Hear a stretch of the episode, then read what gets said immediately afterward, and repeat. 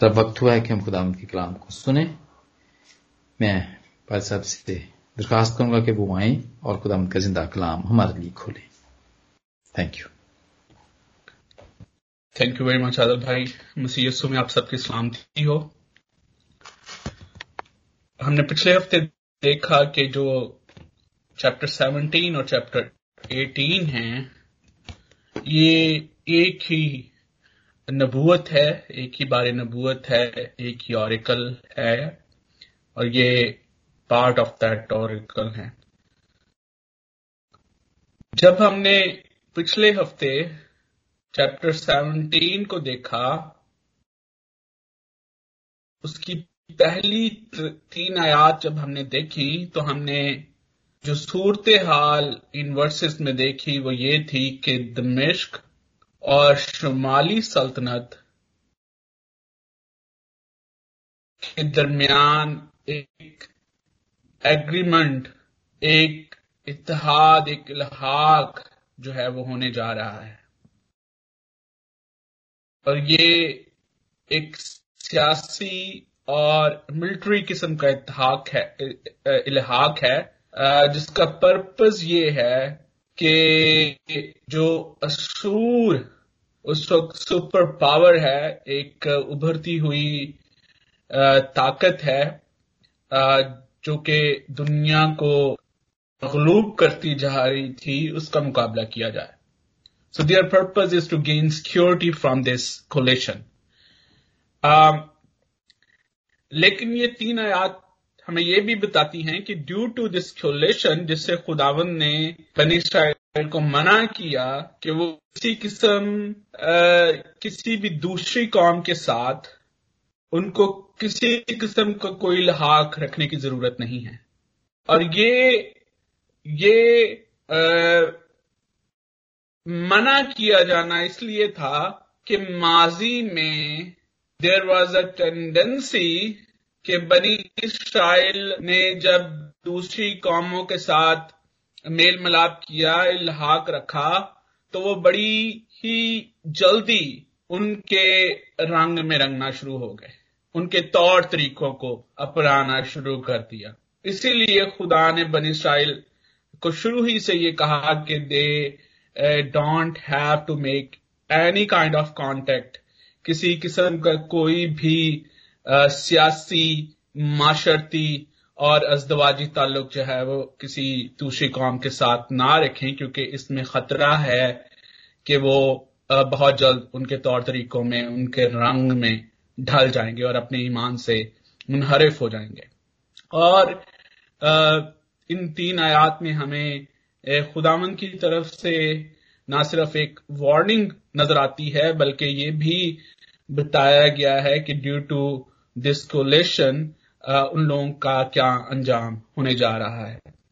और फिर जब हम चौथी पांचवी और छठी आयत को पढ़ते हैं तो वहाँ पर ना सिर्फ़ दमिश्क और शुमाली सल्तनत की बात है, बल्कि अगले आयत में जनूबी सल्तनत, यानी यहूदा को भी शामिल किया गया है। और नबी बयान करता है कि यहूदा को भी वही खतरा लाक है। यहूदा भी उसी खतरे का शिकार है जिस खतरे का शिकार दमिश्क और शुमाली सल्तनत है। क्योंकि यहूदा भी अपने बड़े भाई, यानी सामरिया के नक्शे कदम पर ही चलता है। और फिर आगे जाके सातवीं आयात में नबी अपनी रूहानी आँखों से जमाने के आखिर को देखता है। और वो देखता है कि यहूदा में से एक बहुत बड़ी बेदारी उठेगी और वो बेदारी जो है, वो पूरी दुनिया पर छा जाएगी। और ये ये उस वक्त होगा जब खुदा जो है अपने लोगों की अदालत करेगा। जब हम ये साया उसके छब्बीसवें बाब और उसकी नामी आयत को पढ़ते हैं तो वहाँ पर लिखा है, क्योंकि जब तेरी अदालत ज़मीन पर जारी है तो दुनिया के बाशिंदे सदाकत सीखते हैं। खुदा अपने लोगों की, बनी इसराइल की अदालत इसलिए करता है कि वो सदाकत सीखें। ये बहुत ज़रूरी है कि लोग इस हकीकत से वाकिफ हों कि खुदा अपने काम और अपने कलाम में सादिक है।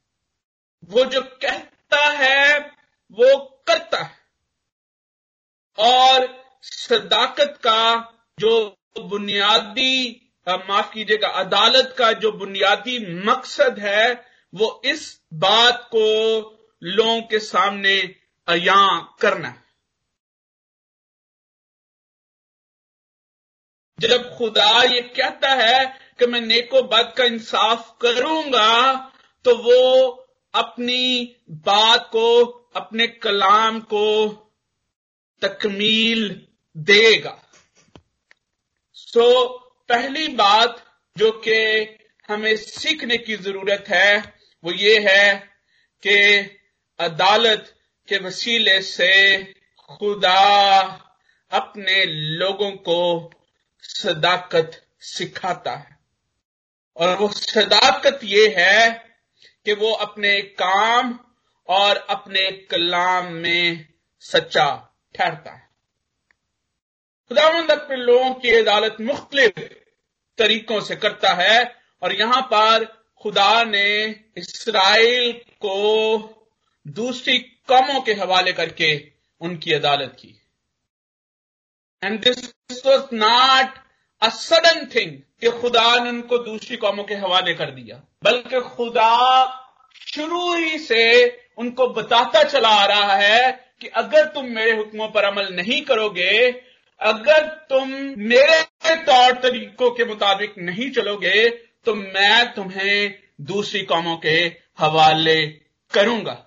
और जबकि बनी इसराइल ऐसा करने में से कसर रहे हैं वो ऐसा नहीं कर सके वो खुदा के हुक्मों के मुताबिक नहीं चल सके और वो खुदा के तौर तरीकों के मुताबिक नहीं चल सके और अब खुदा का कॉल उनके लिए सादिक आता है। और फिर जब हम आगे इसी चैप्टर में आगे बढ़ते हैं तो, जब बारहवीं तेरहवीं याद में समुन्दर के हंगामे और सलाबे अजीम का ज़िक्र है। ये कौमों की चढ़ाई की बाबत बयान है, जो कि वो इसराइल पर करती हैं। और फिर चौदहवीं आयत में हम ये भी देखते हैं कि खुदा अपने लोगों को कौमों की चढ़ाई से बचाता भी है। ईमानदारों की अदालत का मकसद हलाकत नहीं, बल्कि छुटकारा है।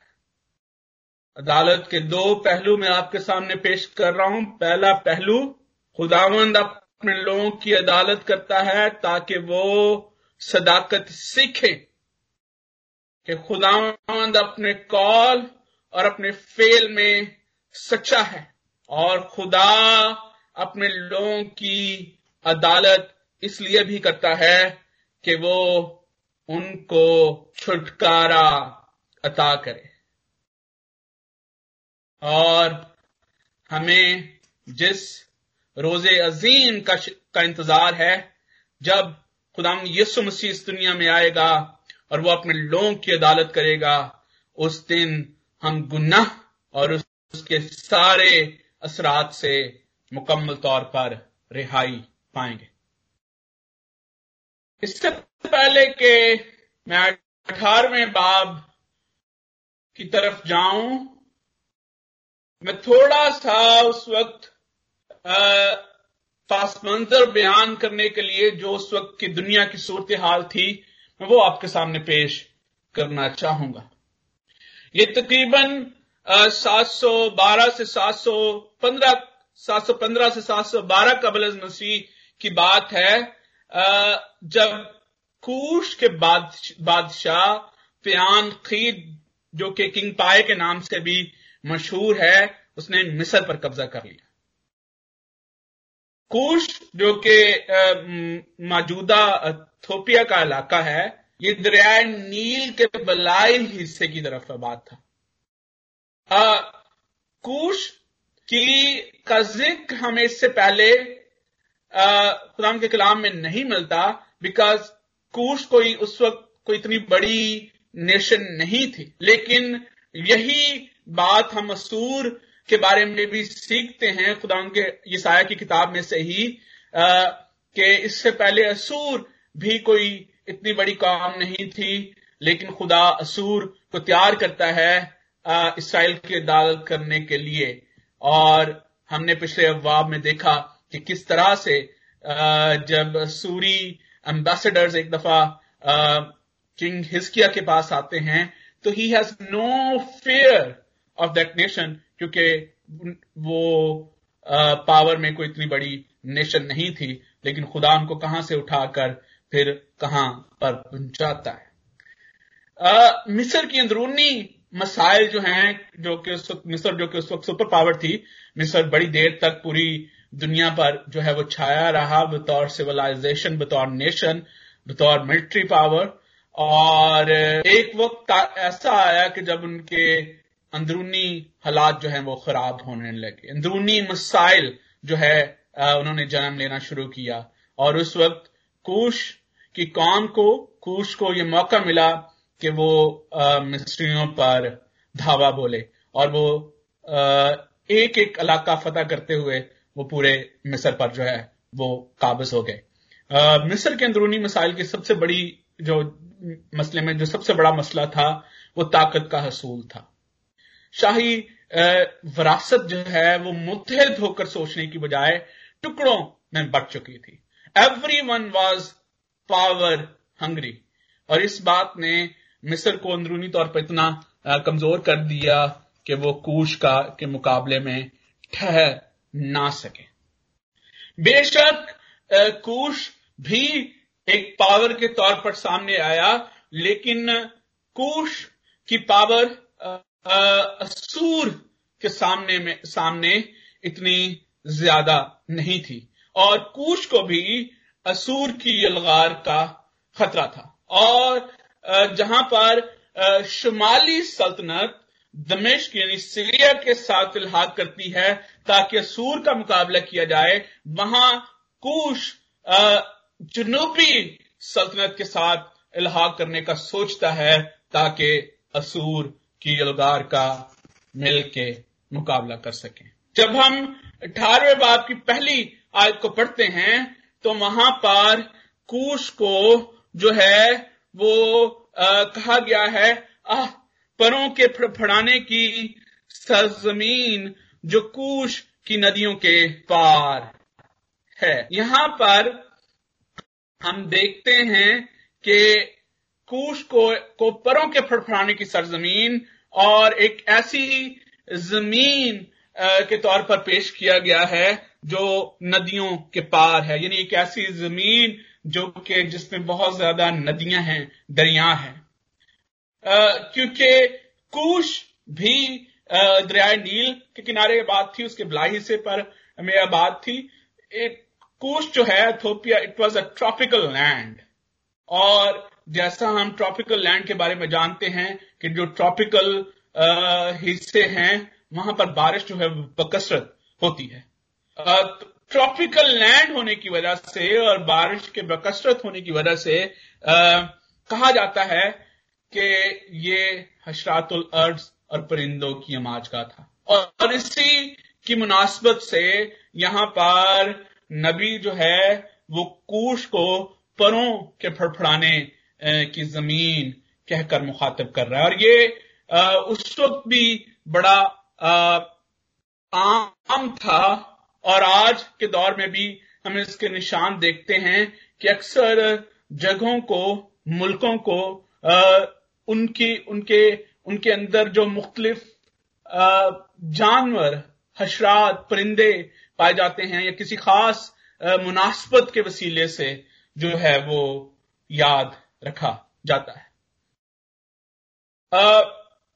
कूश जो है वो सतह मुर्तफा पर वाकिया था प्लेटो जिसको कहा जाता है, टेबल लैंड भी कहा जाता है, और इसके अंदर छोटे छोटे दरिया बहते थे। दो छोटे दरिया खास तौर पर जो है वो बड़े अहम हैं, जो कि जब आपस में एक जगह पर मिलते हैं और वो दरियाए नील को तश्कील देते हैं।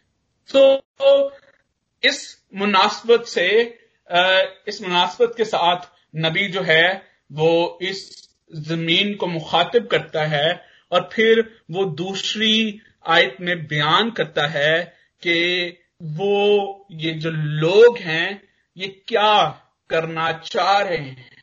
और दूसरी आयत बयान करती है जो दरिया की राह से, बुर्दी की कश्तियों में सताए आब पर एलची भेजती है।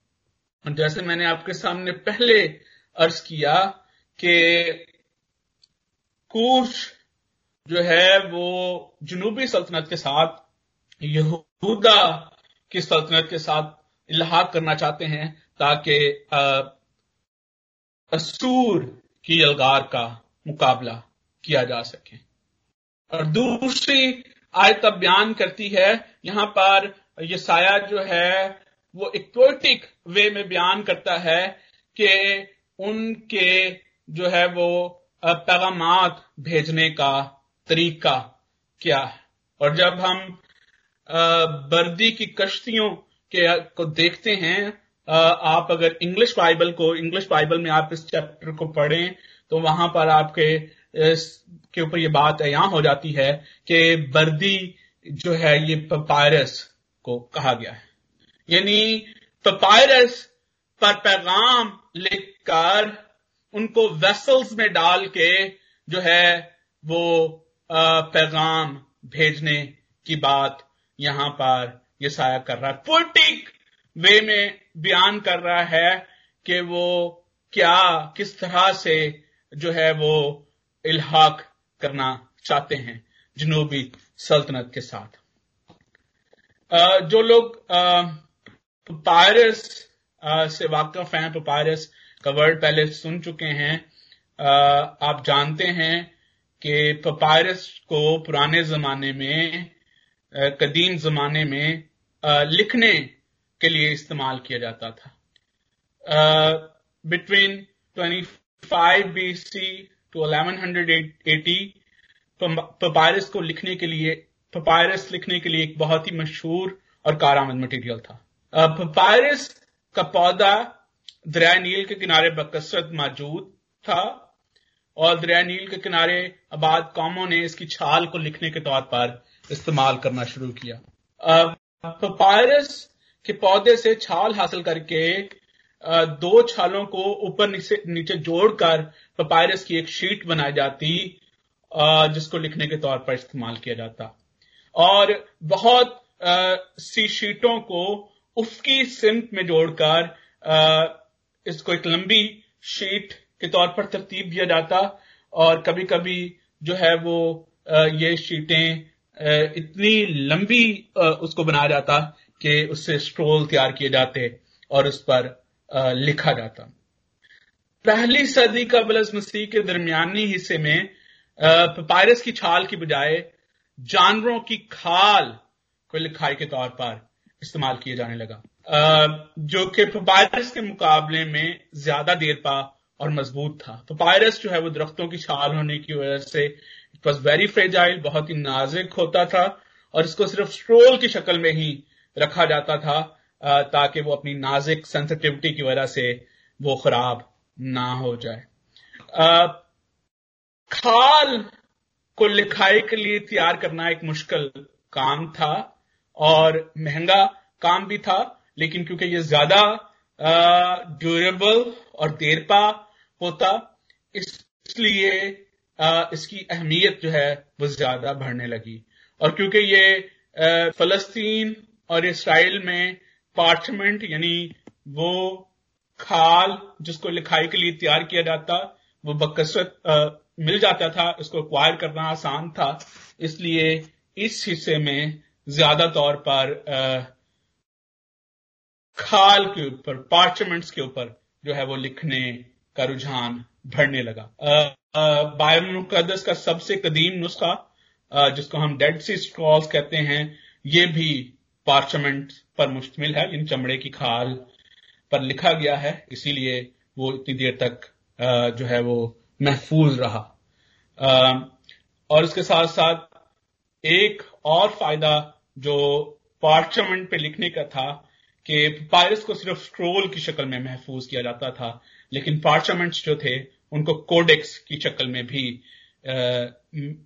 महफूज किया जा सकता था। और जब आप कोडेक्स का लफ्ज सुनते हैं तो इसका इसका मतलब है कि किताब की शक्ल में, यानी जैसे किताब, एक किताब को तरतीब किया जाता है और उसमें और आख होते हैं, इसी तरह से जो चमड़े की जो किताब बनाई जाती और उसमें पार्चमेंट्स को लगाया जाता, उसको कोडेक्स कहते हैं।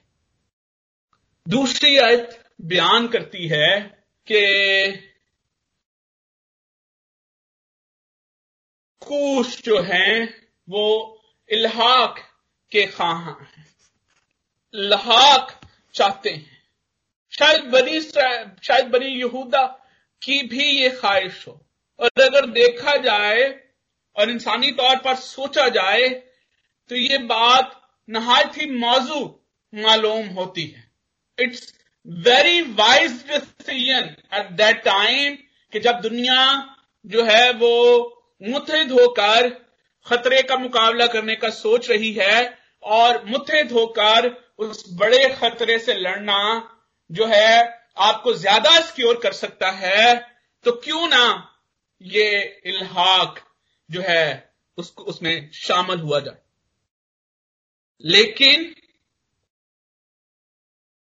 खुदामंद ने पहले से अपने लोगों को इस बात से आगाह किया कि उन्हें किसी किस्म का इल्हाक करने की ज़रूरत नहीं है।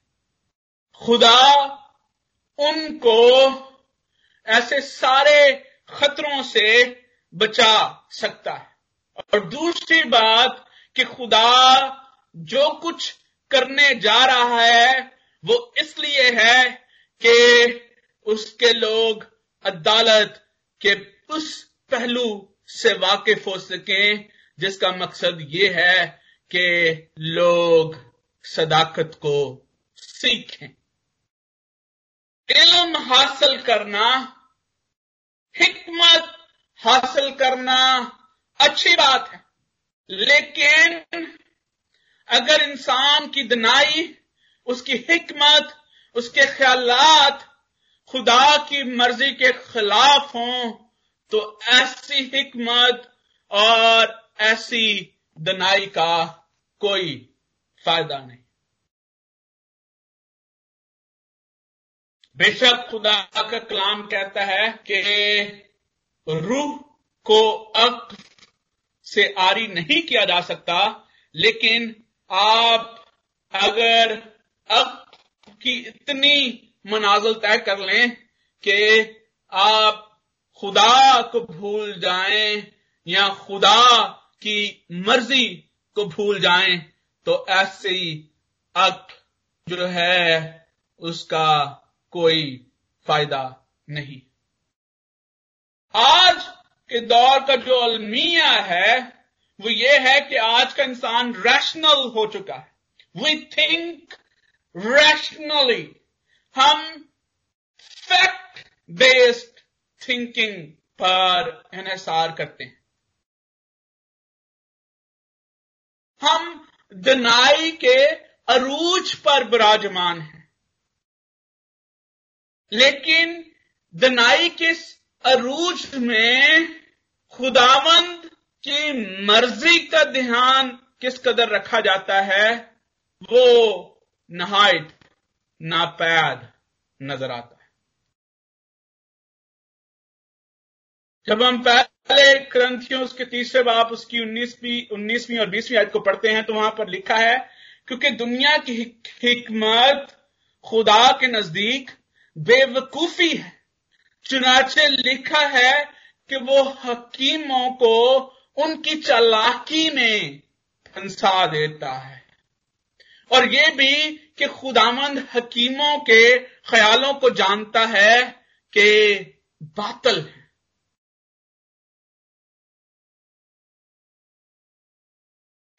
इट्स वेरी इंपॉर्टेंट कि हम उस लाइन को याद रखें जो दनाई और खुदामंद की मर्ज़ी के दरमियान है।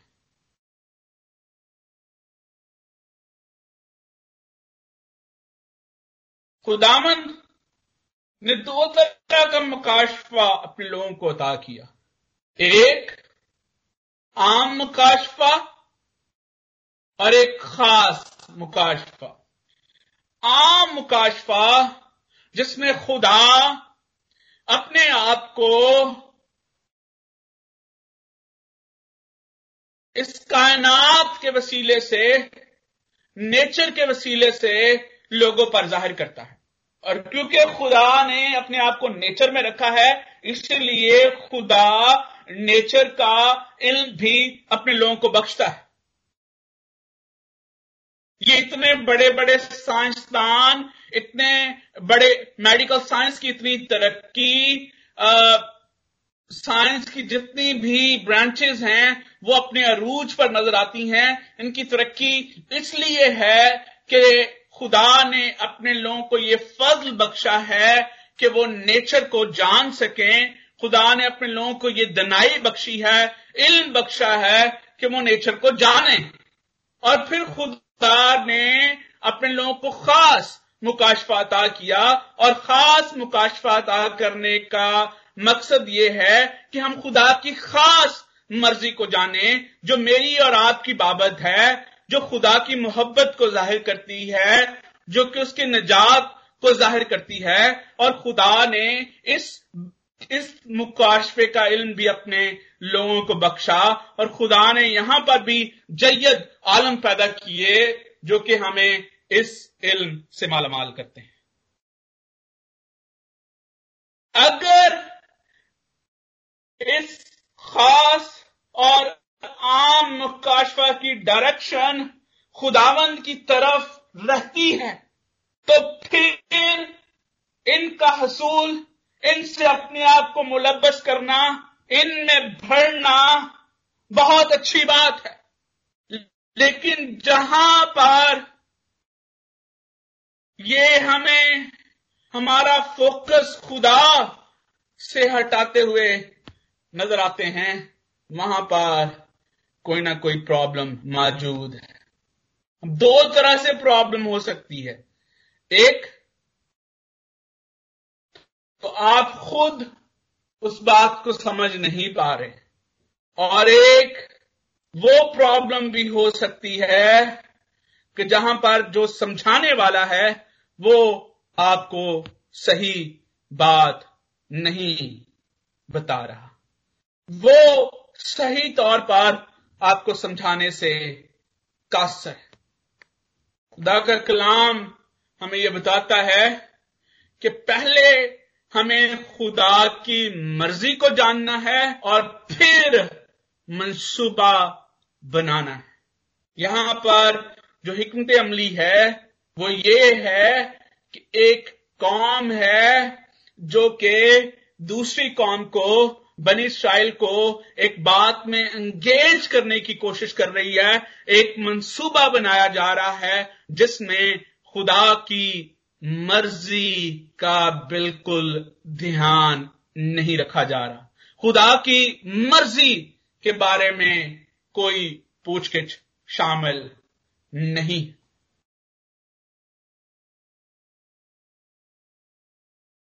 और ये तरीका ये फार्मूला हमें आज भी बड़ी सरगर्मी के साथ अमल में नज़र आता है। लोग अपने मंसूबे बनाते हैं। They have their own desires they have their own dreams and after making their plans after making their desires and dreams they try to acquire the God's will in them. This is not the way that God mentioned in His word. ज़रूरी है कि हम खुदावन की मर्ज़ी को जाने और खुदा की दुरुस्त मर्ज़ी को जाने हम खुदा की दुरुस्त मर्ज़ी को उसके कलाम के वसीले से जानते और ज़रूरी है कि हम उसके कलाम को दुरुस्त तरीके से जानने की कोशिश करें। और यही बात है जो कि नबी यहाँ पर तीसरी आयत में हमारे सामने पेश करता है। इज़ सेइंग जब पहाड़ों पर झंडा खड़ा किया जाए, जब नरसिंगा फूंका जाए तो सुनो। यहाँ पर अब नबी यानी खुदा अपने बंदे के वसीले से मुखातिब है। वो अपने लोगों से मुखातिब है कि उस, के लोगों को उस लाखता पैगाम के बारे में सुनने की ज़रूरत है they don't need to listen the ambassadors that which are coming from the land of Cush.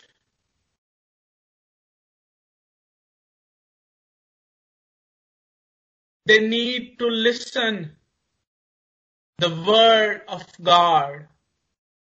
उस लाखता पैगाम के को सुनने की ज़रूरत है यहाँ पर नबी अलामतन सूती और बसरी यानी ऑडियो और विजुअल दोनों सहारों के वसीले से अपने लोगों को आगाह करने की कोशिश करता है। वो इलस्ट्रेशन पेश करता है। और इलस्ट्रेशन ये है कि जब पहाड़ों पर झंडा खड़ा किया जाए तो देखो, जब नरसिंगा फूका जाए तो सुनो। When you are going to engage in something जब लोग आपको किसी बात में एंगेज करने की कोशिश करें ओपन योर आईज अपने कानों को खोलने की ज़रूरत है। बिकॉज़ आपका जो मकसद है, वो ये है कि इस एंगेजमेंट में खुदा की आवाज़ सुनाई दे रही है या नहीं खुदा का हाथ काम करता हुआ दिखाई दे रहा है या नहीं That's what God is going to address His people. और फिर साथ साथ वो अपने लोगों को आगाह भी करता है। क्योंकि सिचुएशन ये है, लग ये रहा है कि God is not taking any notice of this situation. Asur super power के तौर पर सामने आ रहा है। कूश ने मिस्र पर कब्जा कर लिया है।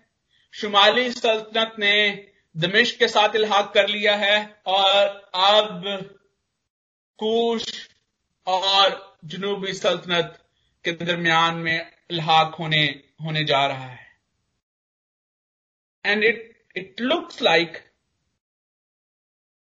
we are not able to see God's activity in this situation. जब हम चौथी, पांचवी और छठी आयत को पढ़ते हैं तो वहाँ पर हमें नज़र आता है कि God is taking notice of everything but he is acting as an unobserved.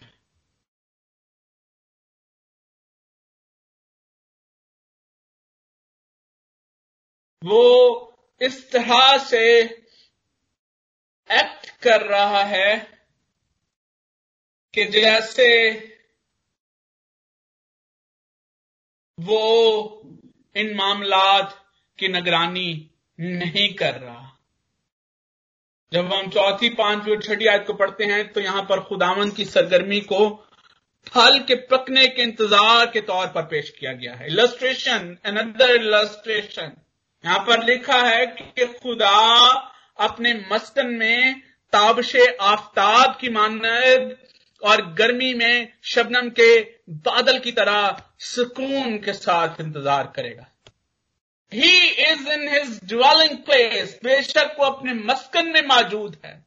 लेकिन जिस तरह से सूरज आसमान में मौजूद होता है और उसकी तपश को ज़मीन पर महसूस किया जा सकता है। बादल के अंदर मौजूद शबनम को महसूस किया जा सकता है। इसी तरह से खुदा के लोग खुदा की मौजूदगी को महसूस कर सकते हैं। उस वक्त जब ऐसे लगता है कि खुदा दुनिया के मामलात में सरगर्म अमल नहीं, लेकिन उस वक्त भी खुदा दुनिया के मामला पर नज़र रखे हुए होता है। ही वेट्स वो इंतज़ार करता है। आप जितने लोग भी जरायत से ताल्लुक रखते हैं एग्रीकल्चर बैकग्राउंड है आपका, आप जानते हैं कि ये दोनों मामल, यानी ताबश Aftab and the dew drops in the summer ये फ़सल पकने में और अच्छा फल पैदा करने में इनका कितना किरदार है। बिफोर द हार्वेस्ट खुदा फ़सल के पकने का इंतज़ार करता है ताकि अच्छा फल पैदा हो सके। इट्स वेरी इंपॉर्टेंट कि जब खुदा हार्वेस्ट करे, जब वो फ़सल काटे तो अच्छे बीज जो हैं, वो अच्छा फल पैदा करें। अच्छे बीज के अच्छा फल तैयार होने के लिए ज़रूरी है कि ताबश आफ्ताब का इंतज़ार किया जाए। अच्छा पैदा, फल पैदा करने के लिए ज़रूरी है कि ड्यू ड्रॉप्स जो है वो फ़सलों पर पड़े। And at the same time का कलाम हमें सिखाता है कि वो अच्छे और बुरे बीज को इकट्ठे भरने देता है। एक तरफ़ दुनिया के लोग हैं जो अपने मंसूबे और हिकमत अमलियों में मिच्योर होते हैं ग्रो करते हैं, और दूसरी तरफ़ खुदामन के लोग हैं जिनको ईमान में मिच्योर और ग्रो होने की ज़रूरत है। एंड द बेस्ट टेस्ट ईमान का सबसे बेहतरीन टेस्ट ये नहीं है कि आपको सब कुछ आपका ईमान है कि खुदा आपको सब कुछ दे, देता है और वो आपको देता जा रहा है। ईमान का बेहतरीन टेस्ट उस वक्त होता है जब आप मुश्किलात में से गुजरते हैं। जब आप मुसीबतों में से गुजरते हैं। जब आप तकलीफों में से गुजरते हैं। And that's a very very unnoticed period ऐसे लगता है कि जैसे खुदा मौजूद नहीं है। ईमानदार की मुसीबतों में खुदा मौजूद नज़र नहीं आता। लेकिन ईमानदारों के लिए खुशखबरी यह है कि God is always there he is watching over us लेकिन वो फ़सल के पकने का इंतज़ार करता है। It's a very crucial time to crucial time इसलिए कि बहुत दफ़ा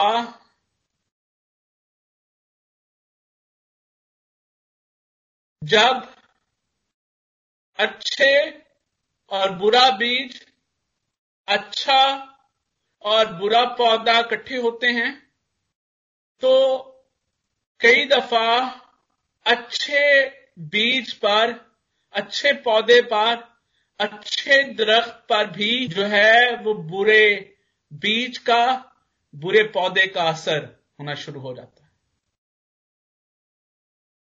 कभी कभी अच्छे दरख्तों पर भी जब आकाश बेल चढ़ती है तो वो उनको सुखा देती है। मैंने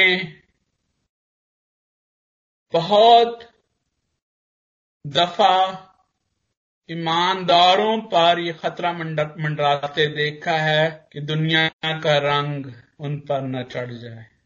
और बहुत दफ़ा अक्सर ईमानदार दुनिया के रंग में रंग जाते हैं।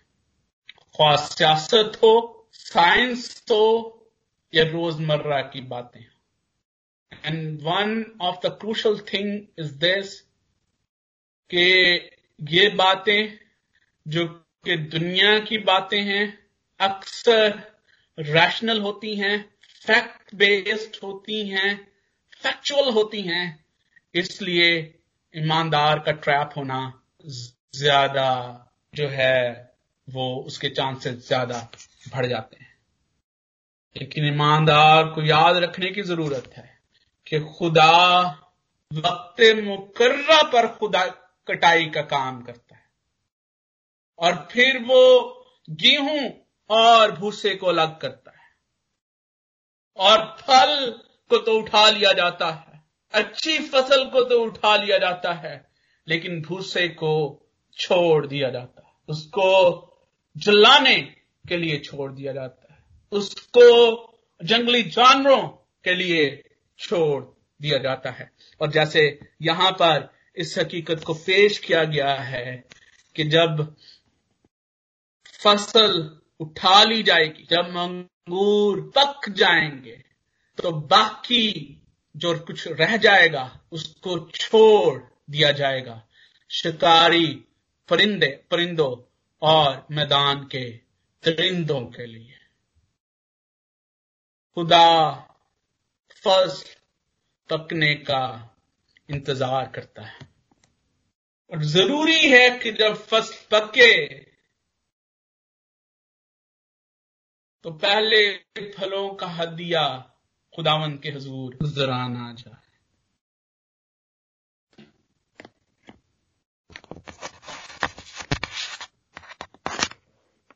वो हदिया, वो फल जो कि सबसे बेहतरीन फल जब हम सातवीं आयत को पढ़ते हैं तो वहाँ पर इसी हकीकत को पेश किया किया है। उस वक्त अब्बुल फाज के हजूर उस कौम की तरफ़ से जो जोरावर और खूबसूरत है, उस ग्रोह की तरफ़ से जो इब्तदा से आज तक दूसरी आज जो है, उसको यहाँ पर फिर हम देखते हैं, इब्तदा से आज तक मुहिब है। उस कौम से जो ज़बरदस्त और ज़फ़र याब है, जिसकी ज़मीन नदियों से मुनकसिम है। एक हदिया रब्बुल अफवाज के नाम के मकान पर जो कोहे सयून है पहुँचाया जाएगा और अब ये जो हदिया है, इसको समझने की ज़रूरत है कि ये कौम जो कि पहले नेगोशिएशन में मसरूफ थी, ये कौम जो कि पहले इस बात पर जिनका भरोसा था कि इल्हाक शायद उनको महफूज कर सकते हैं। शायद जंगी कुवतें और ताकतें उनको महफूज कर सकती हैं।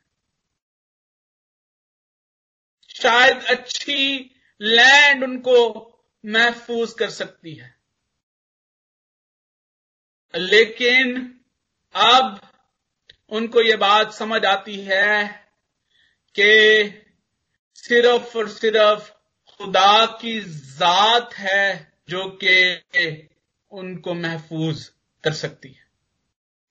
ये खुदा की जात है जो उनको मुकम्मल तौर पर छुटकारा दे सकती है। और इसीलिए वो खुदा की तरफ़ मुतवजे होते हैं। लिखा है कि खुदा अपने लिए ऐसे प्रस्ताव ढूंढता है जो कि रूह और सच्चाई से उसकी प्रस्तुत करे।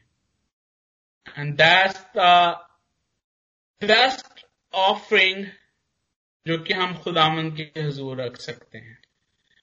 There is a beautiful shift the nation that is hasty negotiators now turning totally towards God जब जो वो सच्चाई से वाकिफ होते हैं तो वो मुकम्मल तौर पर खुदा की तरफ़ रागिब होते हैं।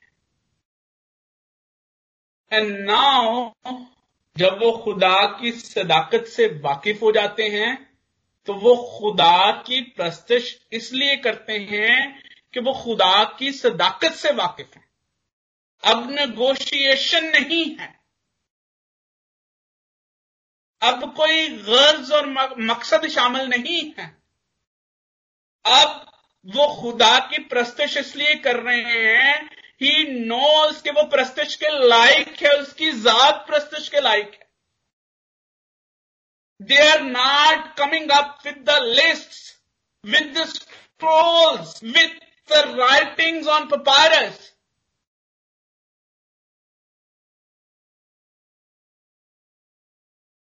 खुदा अपने लिए ऐसे प्रस्ताव ढूंढता है जो रूह और सच्चाई से उसकी प्रस्तुत कर सके अजीजों, अगर खुदा की प्रस्तुत अगर आजो मकासद के लिए की जाती है तो then we need to pause and think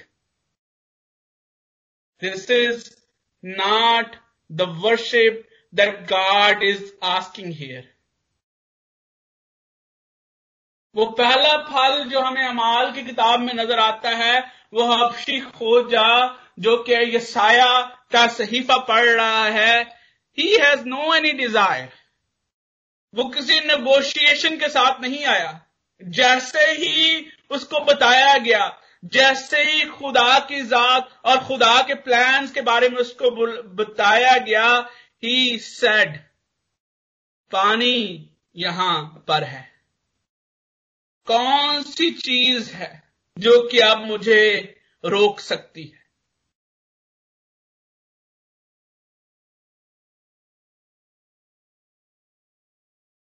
खूबसूरत हदिया, जब आप खुदा के ऊपर मुकम्मल ईमान का इजहार करते हैं। और मुकम्मल ईमान ये है कि आपको खुदा की जात पर ईमान है। खुदा की जात पर भरोसा है। और भरोसा ये है कि जो कुछ आपकी ज़िंदगी में हो रहा है, खुदा उसको जानता है। कई दफ़ा नज़र आता है कि वो अनोटिस्ड है, लेकिन he is still observing he is still has control over everything और जब वक्त होगा, जब कटाई का वक्त आएगा, जब हार्वेस्ट का वक्त आएगा ही विल एक्ट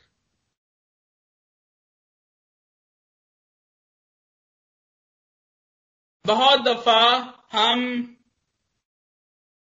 खुदा को मजबूर कर रहे होते हैं। हम खुदा के पीछे पड़े होते हैं। और बहुत दफ़ा हम इसको भी ईमान कहा जाए, मान कहा जाता है, उम्मीद इसको बोला जाता है। लेकिन जब हम बुज़ुर्गों की ज़िंदगी को देखते हैं ईमान दारों की ज़िंदगी को देखते हैं तो फिर हमें सूरत हाल मुख्तलिफ़ नज़र आती है। जब हम याकूब की, यूसुफ की ज़िंदगी को देखते हैं इब्राहिम की ज़िंदगी को देखते हैं नू की ज़िंदगी को देखते हैं तो फिर हमें सिचुएशन डिफरेंट नज़र आती है फिर हमें सिचुएशन ये नज़र आती है कि वहाँ पर खुदा पर पूरा भरोसा है कि वो जो कुछ कर रहा है, वो जो कुछ करने जा रहा है दे are satisfied.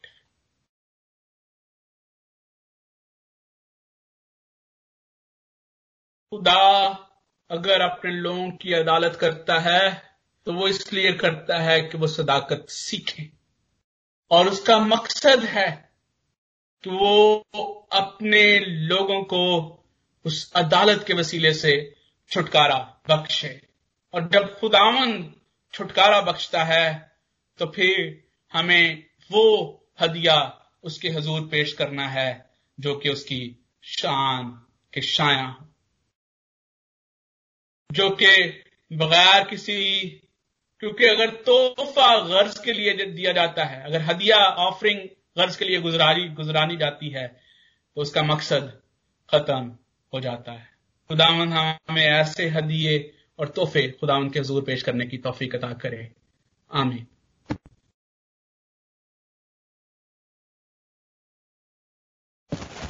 Amen. Amen. You very much, uh, Reverend Irfan Michael. Blessed message के लिए बरकत कलाम के लिए हम आपके शुक्रगुजार हैं। जिसा की स्टडी के लिए आपने बड़ी मेहनत से इसको तैयार करके हम सबके लिए खुराक लेकर आते हैं। हम खुदामंद के भी शुक्रगुजार हैं और आपके भी शुक्रगुजार हैं।